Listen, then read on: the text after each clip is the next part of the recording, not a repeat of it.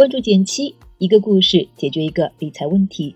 在公众号搜索“减七独裁，简单的减，七星高照的七。关注后回复“电台”是本电子书，请你免费看。前段时间的推送留言中，好几个朋友都说想看买房攻略。这个话题挺大的，我们之前的节目里也聊过好几次。今天想换个角度。聊一个身边新鲜出炉的精准换房案例。这位朋友身处新一线城市南京，最近他把一套家里住了好多年的老破小换成了热门新区的新京大新房，精装修，大面积。这个以旧换新、以小换大的买卖，你猜猜他花了多少钱呢？答案是几乎没花什么钱。原因是朋友的老破小单价是七万元每平米。而入手的新房只有四万元每平米，背后的逻辑也非常精彩。先说说卖出的老破小，之所以能卖这么贵，主要是因为它背后有南京非常优质的学区，这个溢价就来自于学区房。而能贵这么多，还在于它的小，面积小的学区房，哪怕单价更高，但总价还是比较低，是不少想买学区房家长的首选。那你可能会问？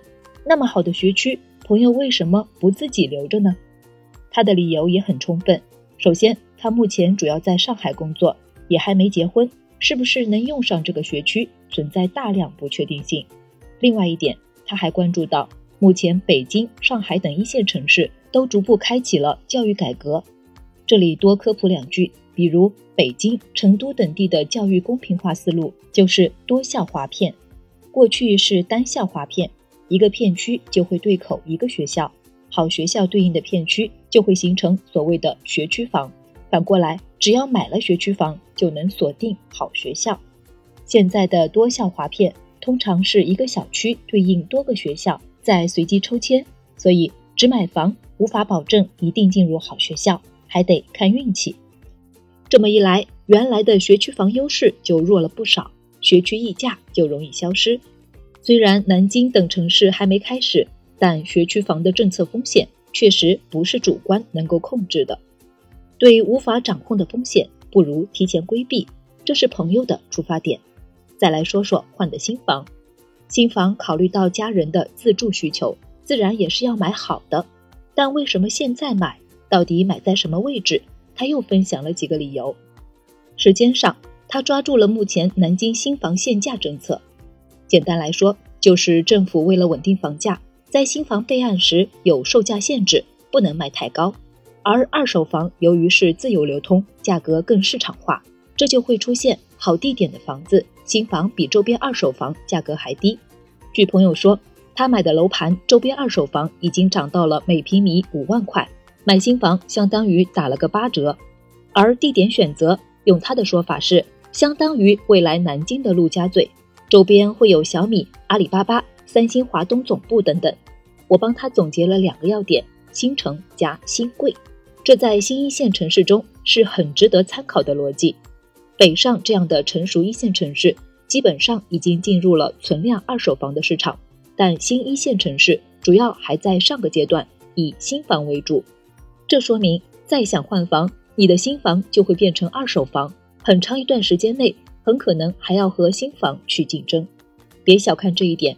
目前在房价较高的城市，大部分买房很难一步到位。比如上海曾经有过一个数据统计，大家平均换房的年限大概在五年多。因此，刚需自住也建议适当考虑未来转卖的流动性，选新城而不是老城区的二手房，是因为新城区往往规划更合理，居住舒适度更高。商业综合体等现代设施更丰富，除非是前面学区这样的特殊因素支撑，否则老城区的房子天然会有一定劣势。而选新贵则意味着更多有钱的接盘者，经济发达的地区主要可以考虑一些实力雄厚的企业，尤其是新贵企业附近。另外一些地区也可以考虑政府所在地附近。这个案例背后的具体细节还挺有当下的实战特点的。希望给有买房需要的朋友更多启发。另外，想起了好几个买房换房比较成功的朋友，也有一些共性。第一是有规划，买房这件事机会成本高，信息又容易不透明。规划的本质是在尽可能收集信息的前提下，提前预演多种可能，算是比较好的应对之法。第二，绝不追求完美主义，给自己的核心需求排序，能果断放弃一些锦上添花的要求，这一点特别重要。刚需往往也遗憾的意味着。钱不是充足到房子随便挑的程度，因此，如果你追求一个面面俱到的房子，反而容易错过好房子，或是买到各方面都比较平庸的选择。相比之下，保留最核心的一些需求，反而更容易有理想结果。第三，超强的执行力，尤其是多实地看盘。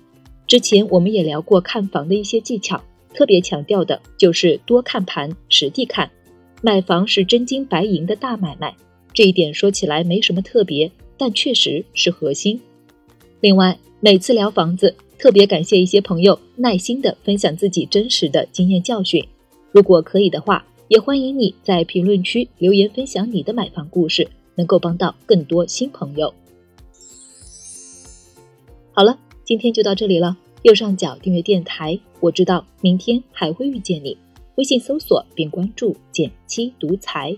记得回复电台，你真的会变有钱哦。